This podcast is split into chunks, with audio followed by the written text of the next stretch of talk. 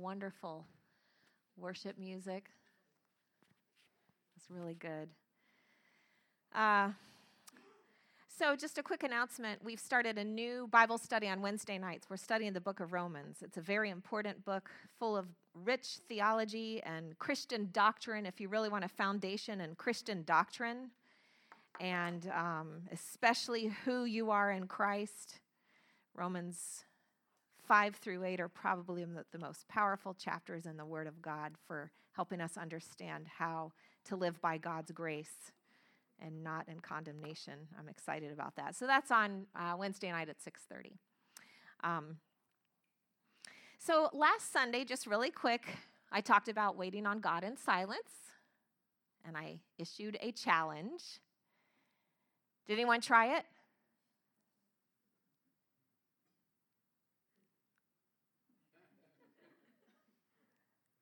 Anyone try it?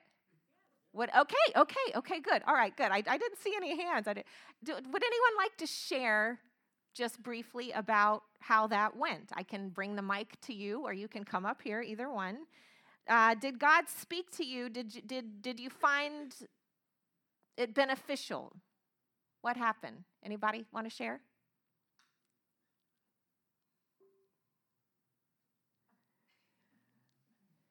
All righty. You're still waiting in silence, I take it. Yes, here we go. Thank you, Jean. Yes, yes. Whenever we're walking, you know that old hymn, um, Mm-hmm. I go to the garden alone. He walks and talks with me, and that's Yeah. the way it works in my life. Mm-hmm. Um, he gives me people to pray for. He gives me thoughts. He gives me verses that I heard and read. And oftentimes when I'm reading His Word in the morning, I stop and I just stop and think about what I'm reading and just commune with Him. And His Word is Jesus. And so when we're reading His Word, we're talking and thinking about Him. And so, um, yeah, He's good all the time. Yes, amen. All right. Anyone else? That's good, Jean. Anyone else? Any testimony of anything amazing that God has done in your life this past week or recently?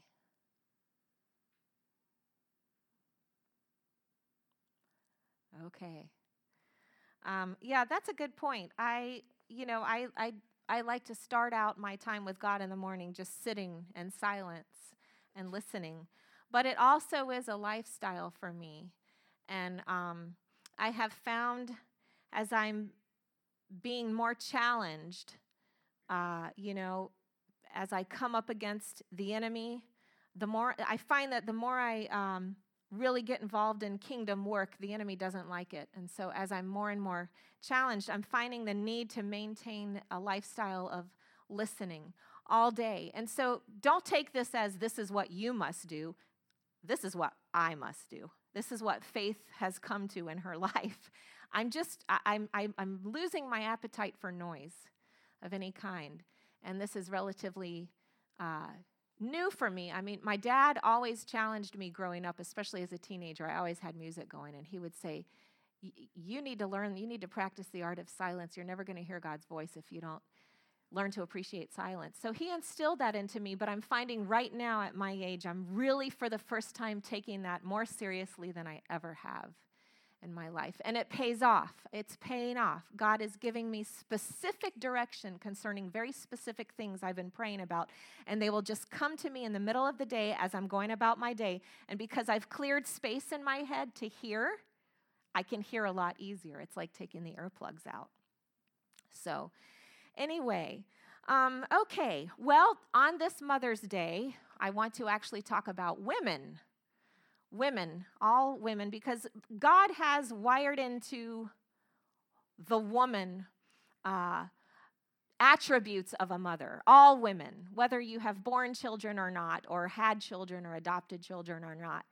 God has wired into the woman um, attributes of a mother. We have the capacity to nurture and to feel and to intuit in ways that men just don't. And so I want to honor women this morning with a message titled Women in the Bible Who Should Have Failed, but They Didn't, because God. But please, if you are not a woman this morning, this message is also for you. There's a very loud and clear message for you because by all human standards, a lot of us in life should have failed. And the devil would want us to believe that, even that we will fail. But God has a different message. So let's look at the lives of these three women because they apply to all of us, male and female. I'm just going to quickly run through the lives of three women and what happened to them. Women in the Bible who should have failed by all human standards. The first one comes from Judges 4, and her name is Jael. Has anyone ever heard of Jael? We have a friend in Switzerland uh, by this name, and I prefer that pronunciation. It's Yael, which I think is more beautiful. But uh, Jael, let me tell you about her in case you don't know the story. I'll give you the backstory. This happened in the time of Israel before there were kings. And so Israel was ruled by judges. And the judge at this time in Jael's life was a woman named Deborah. She had quite the position. Not only was she, ju- she would have been the equivalent of like the chief, just, the, the chief justice of Israel, but she was also a military commander. She would have been like the commander in chief, and she was a prophetess. Okay, so the chief justice, the commander in chief, and the prophetess in Israel. She was the top leader in Israel at this time. But there was a problem, an ongoing problem. It says that at this time, Israel had been harshly oppressed for 20 years by the king of Canaan, a pagan nation. It says that he had 900 chariots of iron. Israel, they had taken Israel's weaponry and means to make it, so Israel had nothing. And the king of Canaan had 900 chariots of iron. And he had harshly terrorized and oppressed Israel for 20 years. And the name of his commander in chief of his army was a guy named Sisera. So one day, God speaks to Deborah because she's a God fearing woman and she hears God's voice. And God gives Deborah some instructions, which she then takes to her command, her general of her of the Israelite army, a guy named Barak or Barak, however you want to pronounce it. B A R A K. Deborah goes to him and she commands him to deploy 10,000 troops and go against this king of Canaan and finally deal with him. And she says, The Lord has told me, Barak, that he is going to, to deliver Canaan into your hands. You're going to win this battle, and this 20 years of oppression is going to be over. God has told me. But what does he do? He's, I don't know what his problem was. Seems kind of cowardly, but he said, I don't want to go unless you go with me. so here's the army general not willing to go out to battle unless he brings this woman, Deborah, with him. Kind of like that story. And I have to wonder what did people think who didn't know the backstory? There she goes. What's she doing? Going out to battle. Like, who does she think she is? I don't know. It makes me wonder what they thought of her. You know, but she was just doing what she had to do because he didn't want to go by himself. And so she said to him, Okay, I will go with you, but you need to know that if I will go with you, you will not get the glory for winning this battle. The glory is going to go to a woman, not me, another woman. All right, he was okay with that. So they went to battle. And the Lord handed the army of Canaan into Barak's hands, and he won that battle. Meanwhile, Sisera, the army general, escaped on foot. It said he jumped down out of his chariot and he fled on foot. And he comes to his buddy Heber's tent. Now, he has a friend named Heber, and Heber, Heber, however you pronounce that. How do you pronounce that? How do you pronounce it? Old Dave? Expert of the Old Testament. What you got? Is it Heber? Sounds strange. Heber is a traitor. He has made an alliance, a secret alliance with uh, the king of Canaan, and he is now his spy. And he has gone and he has told the king, hey, this is where Barak is bringing his army. This is, this is where he is. And and uh, he's a real traitor because he was actually a relative of Moses' in laws, it says. And so he reports Barak's location to the enemy. But you see, Heber has a wife, and she's a good woman, and she fears God. And her name is Jael. And so Sisera, are you with me? The, the, the captain of the army of the Canaanites, he is fleeing on foot because he has been defeated. It says that God routed the enemy. And and Israel won, but now he's fleeing on foot. So the only place he knows to go is to his friend, the traitor, Heber, and he comes to his tent. But Heber's not home. The only person home is Jael she sees this man coming to her tent. You have to understand, this would be the equivalent of the top general of the ISIS army, and he's at your front door because your husband's a spy for him. Your husband is a traitor. She's married to a loser.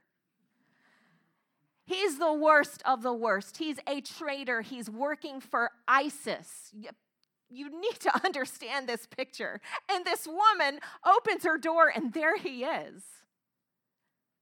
And he's like, Hide me. You know, she, she realizes he's running for his life because they've lost the battle. And what does she do? He asks her for a drink of water because he's thirsty, because he's been running through the desert. And she invites him in and she pre- pretends to be on his side along with her husband.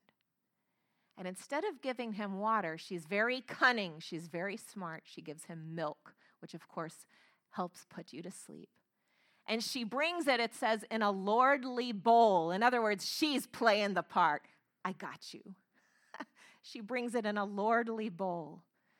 And she covers him with a blanket and he falls into a deep sleep. And doesn't that woman go and grab a tent peg and drive it through his temple into the ground? That is a brave woman on all counts, every part of it. I remember uh, if you look in her story in Judges, uh, Judges 5, at the end of all this, Deborah celebrates and she she gets wind of this, and so she sings this famous song, the Song of Deborah. And uh, let me see where I can find that. I forgot my Bible today, so I'm relying on my this very, very uh, Deborah. Uh. Uh, Deborah is singing this song of praise and celebration, and in her song, she celebrates Jael and what she has done. And she says, um, uh, most blessed among women is Jael. This is Judges 5:24, the wife of Heber the Kenite. Blessed is she among women in tents. He asked for water, she gave milk. She brought out cream in a lordly bowl. She stretched her hand to the tent peg, her right hand to the workman's hammer. She pounded Sisera. She pierced his head. Can you imagine this as a rap? She split and struck through his temple. At her feet, he sank, he fell, he lay still. At her, sorry. At her feet, he sank, he fell. Where he sank, there he fell, dead. Deborah's song. the celebration of Jael, most blessed among women. She should have failed. She had every right to live as cowardly as the most cowardly person. I mean, what do you think that would do to you if you're living with a traitor who has sided with the world's top enemy? She should have failed. She could have very easily be a, become a woman who had succumbed to her lot in life. But God used her to save her nation. And it actually says Israel had rest for 40 years because of this woman who rose up in the power and strength of God Almighty and did, did the brave thing, God's strength working through her, in spite of her circumstance and situation. Let me tell you about another woman, Esther. I'm sure you're familiar with her. If you're not, Mordecai, a man named Mordecai, he's the grandson of Kish, whom King Nebuchadnezzar of Babylon, another enemy nation of Israel, had captured and carried away captive to Babylon. So maybe you've heard about this. King Nebuchadnezzar, wicked king, he captures the Jews and he carries them away captive in Babylon. One of the captives was a man named Kish. His grandson is Mordecai, who is now living in Persia, present day Iran, and he's among the, the he's the part of the descendants of the captives of King Nebuchadnezzar. He's in captivity in Babel and Persia now. So he's working for the king of Persia, Artaxerxes, also known as Ahasuerus. And he's working there in his palace, this Mordecai. And he's a very godly man. He's a Jew, and nobody knows it. Nobody knows it because these are the enemies, the enemies of his people that he's living and working among. And I won't go into all the details for the sake of time, but you can read read these if you want to study these stories this week. I just gave you Jael and the book of Judges, chapter 4 and 5. This Esther story is the book of Esther. It's a wonderful, amazing story. So, in a nutshell, the king needs a queen because his first queen didn't work out. That's another story. So, what does he do? He sends out off officials throughout the land to find him a replacement, to find him a new queen. And so Mordecai's cousin is a young girl named Esther, and she's an orphan. Her parents have died, and she is being raised by her cousin Mordecai. And again, they're Jews, but they are living secretly as Jews in the land of Persia. And she gets selected and captured. And again, now she's taken, just like her ancestors, she is captured and taken into the king's palace to go through this long trial period to see if she would qualify to be the, the queen, the new queen. It must have been really traumatic for her. You know, she's already being raised as an orphan, no mother, no father.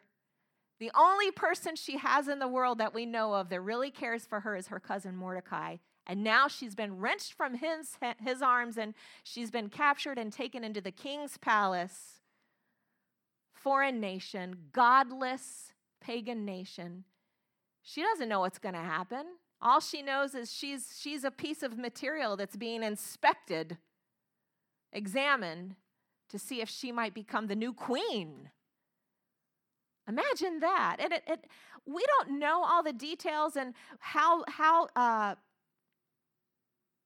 turbulent this time was for her, but I know that in Esther, uh, it says in verse, and I believe in verse 11 of chapter 1, it says, Her cousin Mordecai was pacing daily to learn what was happening to her.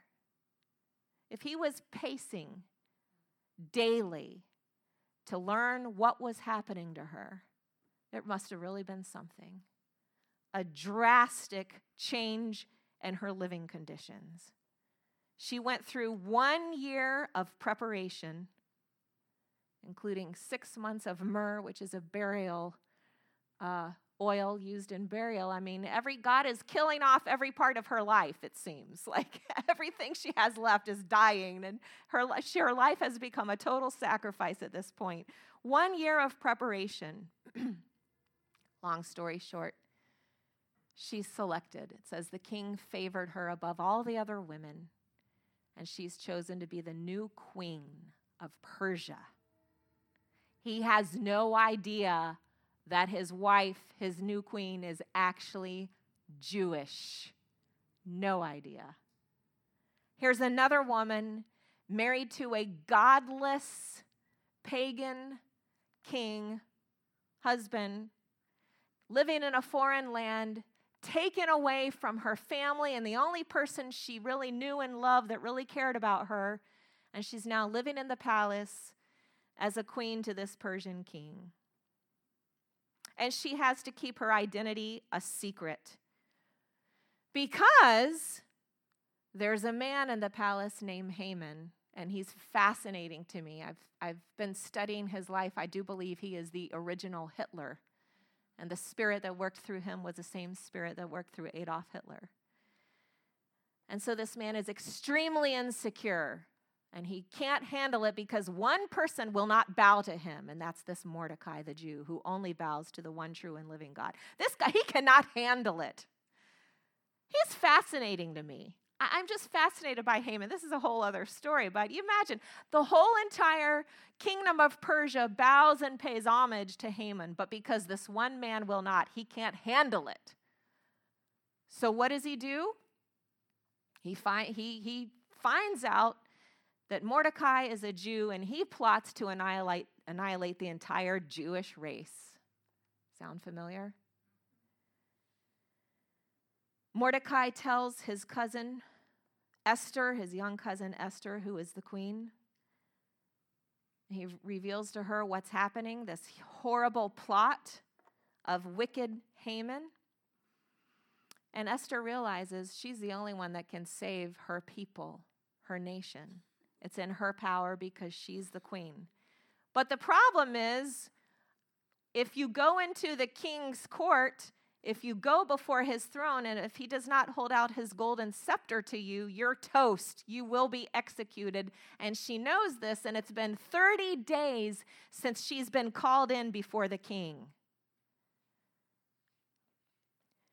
And I love what she says there. There's this one point that really flies in the face of this erroneous teaching that says, you know, sometimes we mistake faith, we mistake presumption for faith. We think we call something faith and it's just a bunch of babble and words that we don't really even truly believe in our heart. I mean, because I, I love her honesty. She Mordecai says to her, Look, Esther, if you don't rise up and save your people and go in before the king and plead on behalf of your people, salvation's going to come for another place, from another place. But who knows whether or not God has called you to the kingdom for such a time as this? And you know what she says? She says, Call all the people together to fast, nothing, no water, no food for three days. Have all our people, the Jews, fast and pray for three days, and I will go in before the king. And if I perish, I perish. I love that she voiced the very real possibility that she could die. I mean, we don't know that she had a word that God was going to protect her. And that does happen. I mean, don't get me wrong. God, I believe, you know, I, I believe in the prophetic and, and words, I believe in the word of faith. We don't know that she had that. She said, If I perish, I perish. But I'm going to go. And she went before the king, knowing that she was at risk of her own death if he did not hold out the golden scepter and accept her before his throne to speak on behalf of her people. He did. He held out the golden scepter. And it's a long story. You can read about it. It's a wonderful story. There's a wonderful movie made about it called One Night with a King. It's a really good movie. She saved her people, she saved the Jewish race. But she easily could have failed. After all the things that happened to her in her life, losing her mother and father, being raised as an orphan by her cousin, living in captivity in a foreign land in a godless nation. And now she's been taken captive again, as it were, to go live in the palace with this king, this Persian king. She had every reason to cower in fear and insecurity and say, No, not me. No, nope, no way. I've been through too much. I'm not the one. Somebody else has to do this. It's not me. She should have failed by all human standards according to her life situation and circumstance. But God. She feared God, she trusted God, she knew that God was her source of strength, and that's what she leaned into. Third woman I want to mention this morning is Hannah.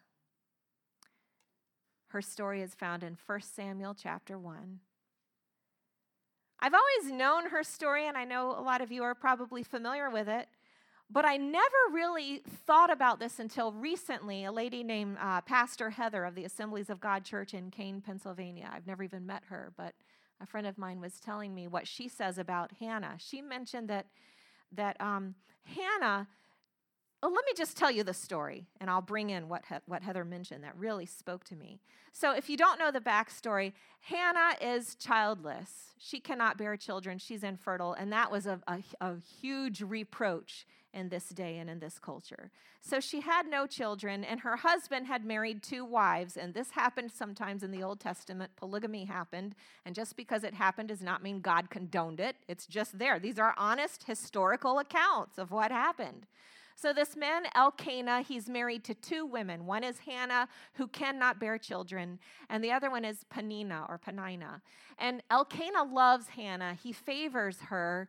But the problem with Hannah is the sister wife, Penina, is brutal to her. She's horrible to her. She makes fun of her and persecutes her day in and day out. So not only does Hannah have to bear the grief every day, the heavy burden and grief of not having children, but she's got this sister wife rubbing it in her face every single day. And her husband, he's a good man. He tries. He really loves her. He actually favors Hannah, but he doesn't really get it. And he sees her all sad one day and he says to her, Babe, Am I not better to you than 10 sons? Come on. He tried. He didn't get it. so, not only is she misunderstood by her loving husband, her clueless but loving husband, then she figures, well, if my husband doesn't understand me, maybe my pastor will. So she goes to church one day to pray, and she's sitting there praying in the temple, and her pastor, the priest, El, um, Eli, he sees her praying and she's pouring out her heart to God. She's so much in distress that she's it says she's she she wept in bitterness of soul and she wept in anguish. And she's praying, she's so overcome with emotion. Her pastor thinks she's drunk he says to her, How long are you going to keep drinking? you must be drunk. So her husband doesn't understand her, and her, her pastor falsely accuses her. She is getting no encouragement or support from anywhere. I had never really thought about that until this, this uh, pastor friend pointed that out. I thought that I thought, wow, if anyone should have failed in life, should have just completely given up and left herself for dead, it should have been poor Hannah. I mean, when the two most important people in your life, your spouse and your spiritual leader, fail you, fail to understand or support or encourage you, that's really bad. That's a recipe for failure. But he did say, this priest Eli, when she explained to him that she was praying, not drunk, he said, The Lord grant your request. And God did. And she gave birth to Samuel, who become the, became the first and probably the greatest prophet in all of Israel's history. Samuel.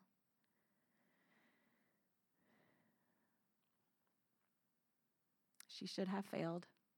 She could have easily. Time would fail me to tell, to tell of Rahab. That's a direct quote from Hebrews 11. There are so many other people in the Bible, including women, who, by all human standards, should have and could have easily given up. I think of Rahab. You know what she was called? Rahab the harlot. How's that for a title? Rahab the harlot. She's a prostitute living in Jericho, a pagan nation, a godless nation. The two spies that Joshua sent out to spy out the land, they come to her house. And she says to them, Hey, we're all in fear and trembling of your God. We know what he did. We know how he parted the Red Sea. We know how he took out the kings, these pagan kings, and and and you will you you got to save me and my family. Promise me that you will save me because we know that your God is the one true, the only one true and living God. And she did a very brave thing. She hid them among the flax on her roof so that when the king's officials came to her house looking for these Jewish spies, she was able to hide and protect them in exchange for them promising her protection when the city of Jericho fell later on. She was brave.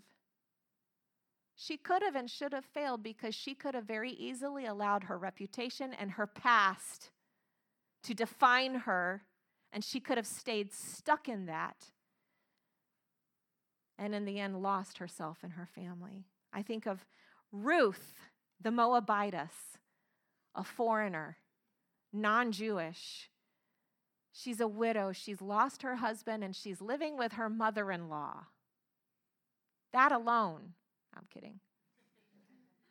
I'm just kidding. I have a good mother in law. I'm very blessed. But I mean, yeah, okay. No, I mean, you know, she's lost her husband. You guys can take a joke, right? She's lost her husband. She and her mother in law, who is also a widow, they, that is a recipe for, for disaster, for total failure. I mean, they were com- there was no promise for Ruth and Naomi, no hope of promise, no hope of making it. Read the book of Ruth. She rises above her poverty and her heritage as a Moabitess and does an amazing, brave thing. She basically asked a very powerful and wealthy man to marry her.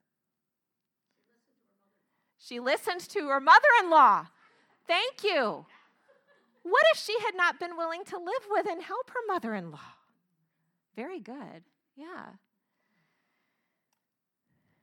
I have told you about individuals who really lived in history. These are not made up, these are not legends. These are women who did not allow their failed relationships, they did not allow tragedy and grief, reputation, or their present reality and circumstance to define or hinder them from rising up and doing what God called them to do and they did amazing things in spite of amazing difficulty.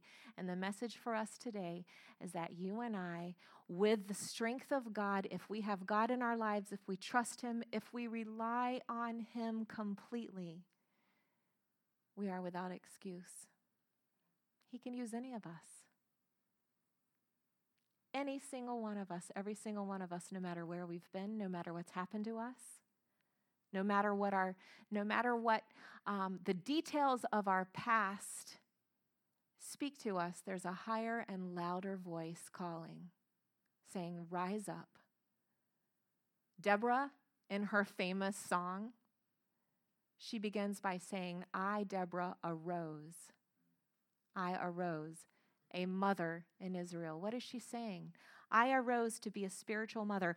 I, in spite of everything, in spite of the fact that I had to go out to protect this man in the heat of battle, I arose a mother in Israel. I chose to arise and be the one who will be the protector and the nurturer and the defender of truth and the valiant warrior with the Holy Spirit working through me to win battles and to overcome everything in my life that Satan would use to keep me down, I arose. Will you arise today?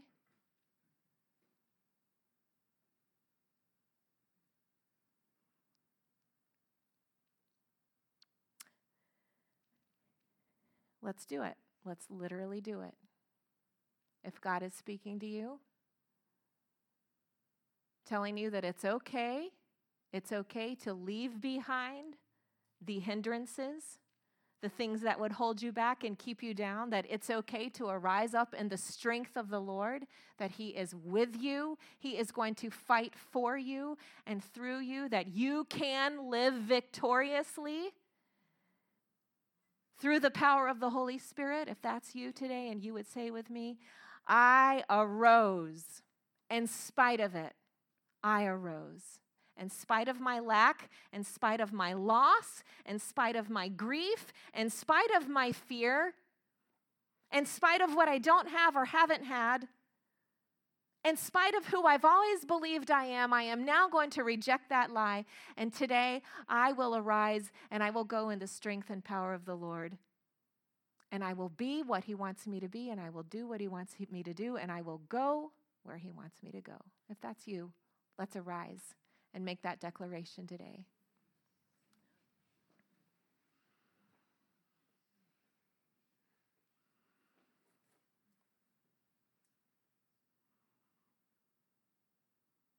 Thank you, Lord.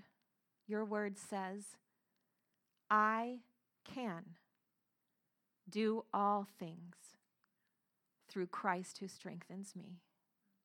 Today we say, I can. I can. Would you say that with me? I can. I can, I can, I can do all things. I can do all things, every single thing that Satan has tried to convince me that I can't do. I can do all things through Christ who strengthens me. Today, Father, in the name of Jesus, we lift our hands to you and we receive your strength. It's your strength, it is not our own strength. Father God, I repent for trying to rely on my own failed strength. It is your strength. And Lord, together as a church and as individuals, men and women, we receive your strength today and we thank you and we praise you that we can. If Jael can, if Ruth can, if Rahab can, if Esther can, if Hannah can, if Paul and Silas can, I can do all things through Christ who strengthens me. We make, make this declaration before you today, Lord, and we thank you and praise you. Lord, I pray for a renewal of strength on every single person standing here today. Renewed strength, renewed vigor for life, a quickening of the mortal bodies, quickening of spirit and soul and mind and emotions in the name of Jesus. Lord, I thank you, God, that your word is more powerful, more powerful than any word spoken on this earth. I can do all things through Christ who strengthens me. In the powerful, beautiful name of Jesus, we pray and we say, Amen. Amen. You may be dismissed. Go in the strength of the Lord.